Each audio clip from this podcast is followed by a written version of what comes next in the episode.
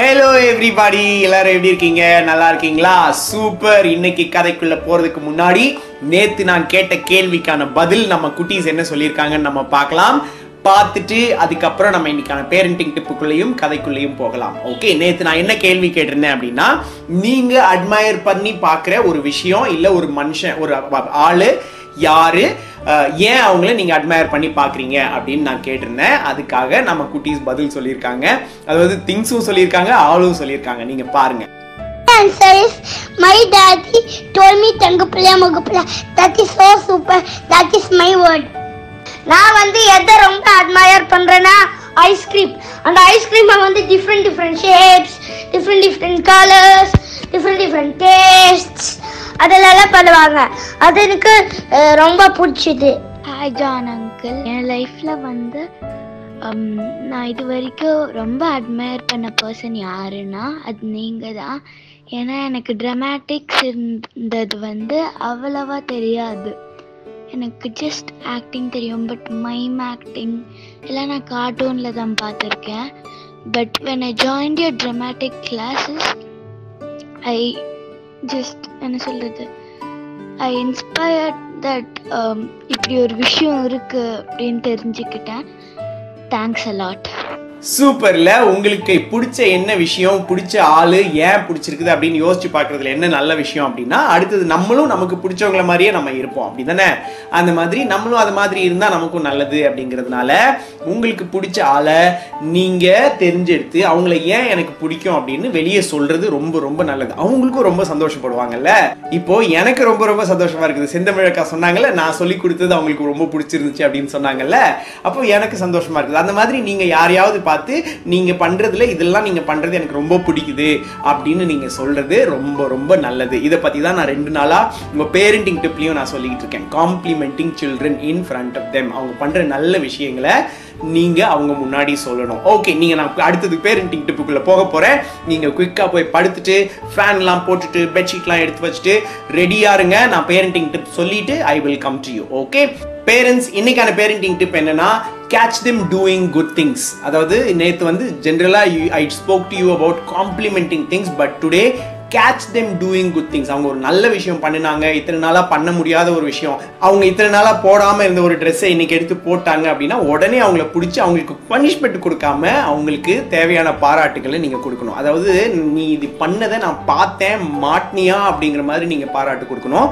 That mentality should come to you என் குட்டி பாப்பா கூட அவள் வந்து இன்னைக்காவது ரொம்ப நாளாக பண்ண முடியாமல் இருந்த ஒரு விஷயம் இன்னைக்கு பண்ணிட்டா அப்படின்னா உடனே நாங்கள் ரெண்டு பேரும் ஹைஃபை பண்ணி செலிப்ரேட் பண்ணிக்குவோம். ஏன் அப்படின்னா நல்லது பண்ணியிருக்காங்க. அவங்க வளர்ந்துருக்காங்க அவங்க இன்னும் கொஞ்சம் நல்ல விஷயம்லாம் பண்றாங்க அப்படின்னு அர்த்தம். சரியா? அப்போது நீங்கள் வந்து அதே மாதிரி உங்கள் குட்டி தம்பிங்க குட்டி பார்ப்பாங்க இப்போ சில பேர் வந்து நான் யாருக்கிட்டையும் பேச மாட்டேன். அப்படி அப்படியே உம்முன்னு இருப்பேன். அப்படிலாம் இருப்பாங்க தெரியுமா? ஆனால் அன்னைக்கு ஒரு நாள் ட்ரை பண்ணி யாருக்கிட்டையாவது பேசியிருப்பாங்க. ஃப்ரெண்ட்ஸ் பிடிச்சிருப்பாங்க. அந்த மாதிரி இருப்பாங்க. அப்படி இருக்கும்போது you have to immediately find that out catch them and say இன்னைக்கு நான் நோட் பண்ணேன்.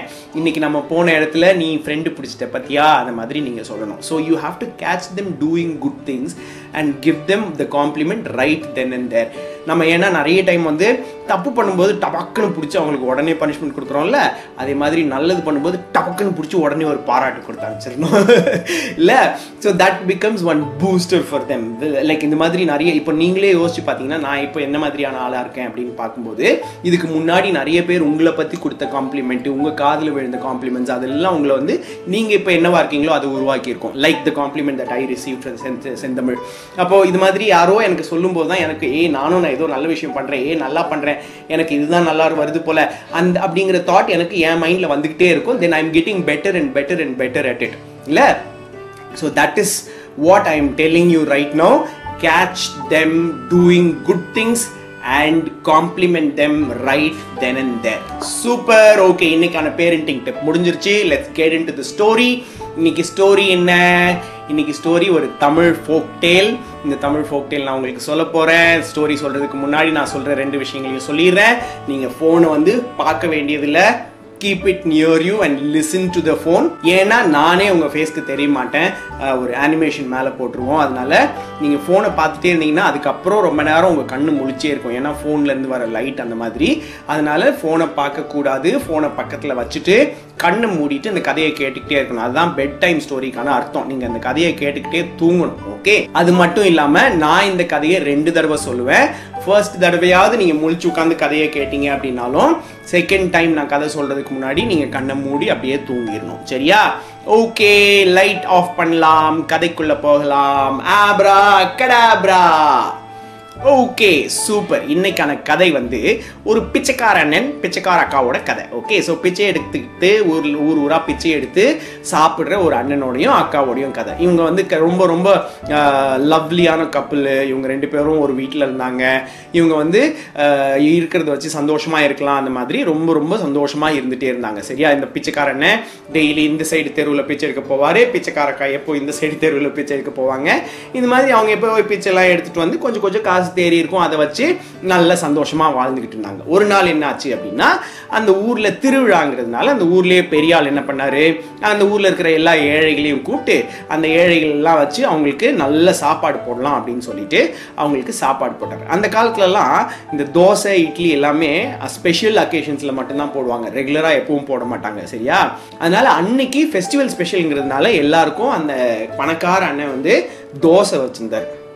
ஸோ எல்லாருக்கும் சுட சுட தோசை யம்மியாக கிடச்சிச்சு. அந்த தோசையெல்லாம் சாப்பிட்டுட்டு இவங்களுக்கு ரொம்ப சந்தோஷமாக இருந்துச்சு. வா தோசை எவ்வளோ சூப்பராக இருக்குது அப்படின்னு. ஏன்னா இது வரைக்கும் அவங்களுக்கு வந்து கிடச்சே கிடச்சிருந்தாலும் இந்த பழைய தோசை அழுகி போன தோசை அந்த மாதிரி தான் கிடச்சிருக்கும்ல. ஏன்னா பிச்சைக்காரங்களுக்கு யாருமே ஃப்ரெஷ்ஷாக சாப்பாடு கொடுக்க மாட்டாங்க. மிச்சம் வந்த சாப்பாடு அந்த மாதிரி தான் கொடுப்பாங்க. அது மட்டும் இல்லாமல் தோசை கிடச்சிருக்குமானே தெரியல. ஏன்னா அந்த காலத்தில் தோசை வந்து ரொம்ப ரொம்ப ஸ்பெஷலான ஃபுட்டாக இருந்துச்சு. அப்போது இதில் இவங்க தோசை சாப்பிட்டோன்னே இவங்களுக்கு ஏன் நம்மளும் இந்த மாதிரி தோசை செய்ய கற்றுக்கணும் அப்படின்னு சொல்லி ரொம்ப ரொம்ப ஆசைப்பட்டாங்க. அதனால ரெண்டு பேரும் சரி இதுக்காக நம்ம பைசா சேர்த்து வைக்கலாம் அப்படின்னு சொல்லிட்டு டெய்லி அவங்க எடுத்துகிட்டு வர பிச்சையில் கொஞ்சம் கொஞ்சம் காசாக சேர்த்து வச்சாங்க. அரிசி வாங்குறதுக்கு கொஞ்சம் காசு உழுந்து வாங்க கொஞ்சம் காசு அதை ஆட்டுறதுக்கு மில்லில் கொடுத்து ஆட்டுறதுக்கு ஒரு காசு. நம்ம வீட்டில் கிரைண்டர் வச்சுருக்கோம்ல அந்த காலத்தில் வந்து ஊருக்கே ஒரு மில்லு இருக்கும். அந்த மில்லில் தான் போய் ஆட்டணும். அந்த மாதிரி அதுக்கு கொஞ்சம் காசு. அதுக்கப்புறம் அந்த எண்ணெய் கொஞ்சம் பக்கத்து வீட்டிலேருந்து அப்படியே கடன் வாங்கிக்கிட்டாங்க தோசை கல் யார்கிட்ட இருந்தோ நீ ஒரே ஒரு நாள் மட்டும் யூஸ் பண்ணுற அப்படின்னு சொல்லி வாங்கிட்டாங்க. இந்த மாதிரி எல்லாத்தையும் ஒன்றா சேர்க்கறதுக்கே அவங்களுக்கு ஒரு வாரம் ஆயிடுச்சு சரியா? அன்னைக்கு தான் அந்த தோசை சுடுற டே வந்துச்சு. ஓகே தோசை சுடுற டேல என்ன பண்ணாங்க தெரியுமா? நம்ம பிச்சைக்கார அண்ணன் வந்து அன்னைக்கு பிச்சை எடுக்க போயிட்டாரு.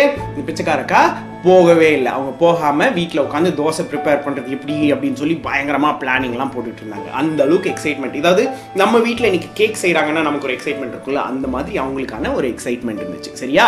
ஸோ இந்த எக்ஸைட்மெண்ட்டோட இந்த அக்கா எல்லாத்தையும் ரெடி பண்ணாங்க. அது எல்லாத்தையும் ரெடி பண்ணி அடுப்பெல்லாம் அவனே அவங்க வீட்டில் அடுப்பே பற்ற வச்சே ரொம்ப நாள் ஆன மாதிரி இருந்துச்சு. ஏன்னா அவங்க அங்கங்கே யார் யாரோ கொடுக்குற சாப்பாடு தானே சாப்பிடுவாங்க. அதனால் எல்லாம் ஃபஸ்ட்லேருந்து ஸ்க்ராட்ச்லேருந்து அடுப்பு ரெடி பண்ணுறதுலேருந்து அந்த கல் வைக்கிறதுலேருந்து எல்லாமே அவங்க ஃபஸ்ட்லேருந்து பண்ணாங்க. அதனால் பயங்கர எக்ஸைட்டடாக இருந்தாங்க அன்னைக்கு சாயங்காலம் உட்காந்து தோசை சுட ஆரம்பித்தாங்க அவங்களுக்கு எவ்வளோ தெரியுமா? அரிசி மாவுலாம் கிடச்சிச்சு. அஞ்சு தோசை சுடுற அளவுக்கு தான் கிடச்சிச்சு. ஸோ இவங்க வந்து ஒன்று சுட்டாங்க ரெண்டு சுட்டாங்க மூணு சுட்டாங்க நாலு சுட்டாங்க.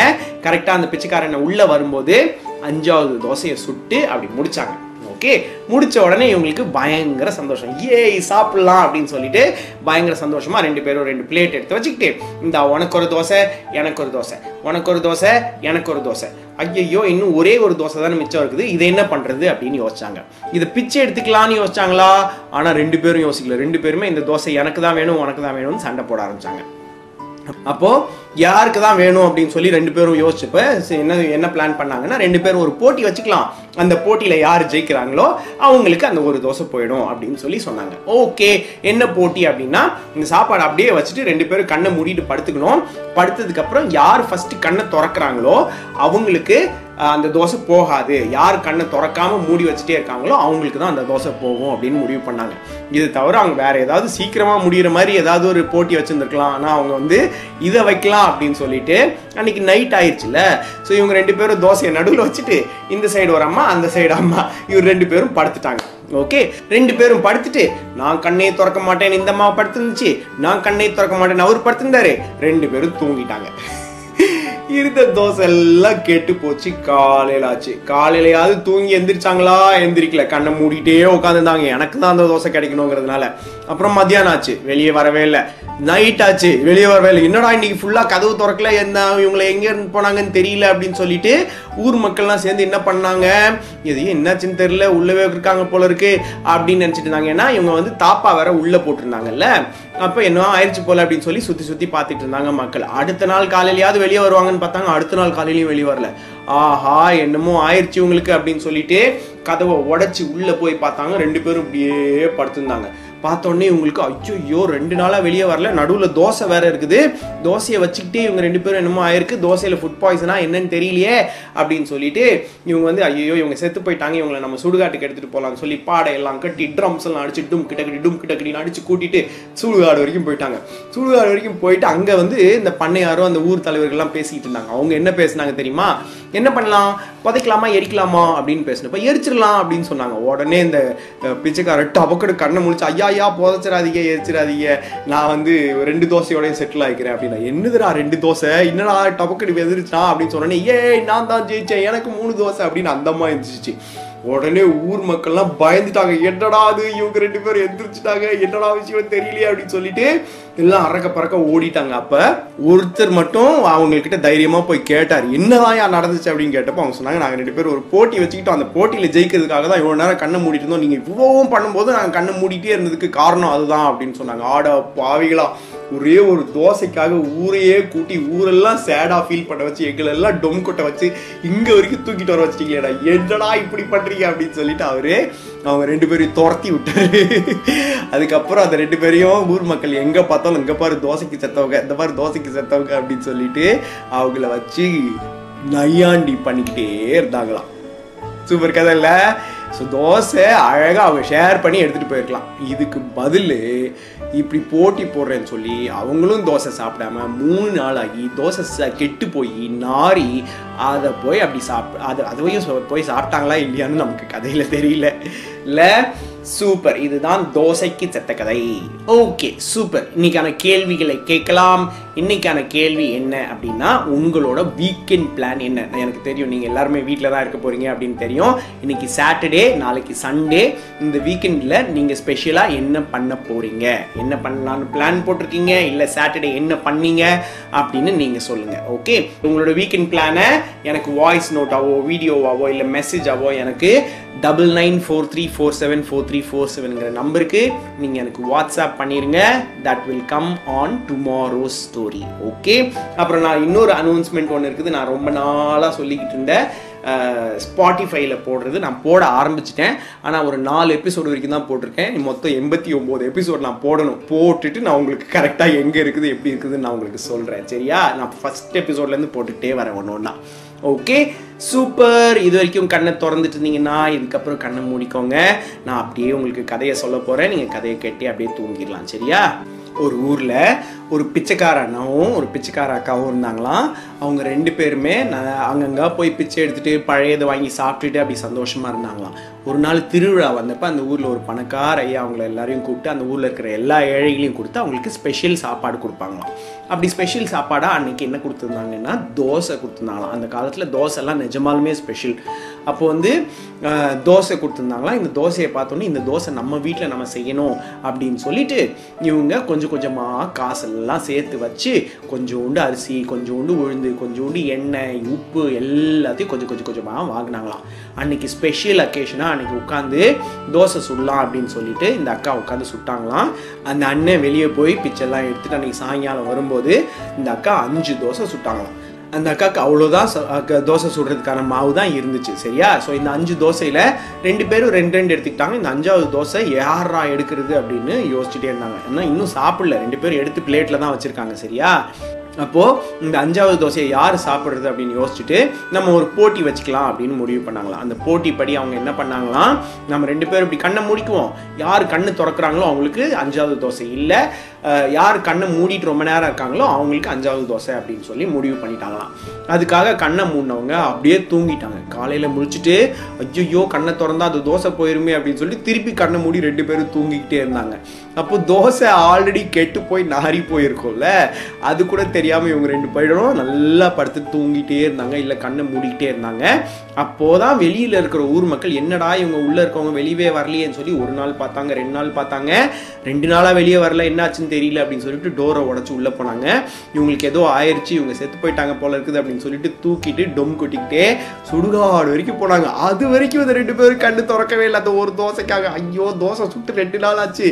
ரெண்டு நாள் இல்லை தோசை கெட்டே போயிருக்கும். அப்போ கூட இவங்க வீம்புக்குள்ள இப்படி உட்காந்துருந்தாங்க இருந்தாங்கல்ல அப்போது அங்கே போயிட்டு கடைசியில் புதைக்கலாமா எரிக்கலாமா அப்படின்னு சொல்லி முடிவு பண்ணும்போது தான் அவன் டவுக்கடை எடுத்து சொன்னால் ஐயா புதைச்சிடாதீங்க எரிச்சிடாதீங்க நான் இந்த தோசைக்காக தான் இப்படி கண்ணை மூடிட்டு இருந்தேன். அந்த தோசையை அவளே எடுத்துக்கிட்டோம் அப்படின்னு சொன்னால் அவள் உடனே ஏழு எந்திரிச்சு எனக்கு தான் மூணு தோசை அப்படின்னு செலிப்ரேட் பண்ண ஆரம்பிச்சிட்டான் ஐயோ என்னடா இது விஷயம்? அப்படின்னு சொல்லிட்டு இந்த ரெண்டு பேரும் ஊர் மக்கள் எல்லாம் துரத்தி விட்டுட்டாங்க. அவங்களும் பயந்து ஓடிட்டாங்க ஃபர்ஸ்ட் ஆஃப் ஆல் அங்கே வரைக்கும் போயிட்டு அவங்க இது- இதெல்லாம் நடந்த உடனே. துரத்தி விட்டுட்டு அதுக்கப்புறம் இவங்களை எங்கே பார்த்தாலும் எங்கே பாடுறா தோசைக்கு செத்தவங்க அப்படின்னு சொல்லி அவங்கள நையாண்டி பண்ணிகிட்டே இருந்தாங்களாம். Okay super. தூங்க போகலாமா நாளைக்கு சண்டே நாளைக்கு ஜாலியாக விளையாடலாம். எல்லாரும் இப்போ கண்ணு மூடி நல்லா தூங்குங்க. காலையிலேயே நல்லா நிறைய நேரம் தூங்கி எந்திரிச்சு ஜாலியாக விளையாடலாம். சரியா? ஓகே எல்லோரும் தூங்குங்க. குட் நைட் ஸ்வீட் ட்ரீம்ஸ் எல்லாருக்கும் குட் நைட் சொல்லிடுங்க குட் நைட் அப்பா குட் நைட் அம்மா குட் நைட் குட்டி தம்பி குட் நைட் குட்டி பாப்பா ஸ்வீட் ட்ரீம்ஸ் டேக் கேர்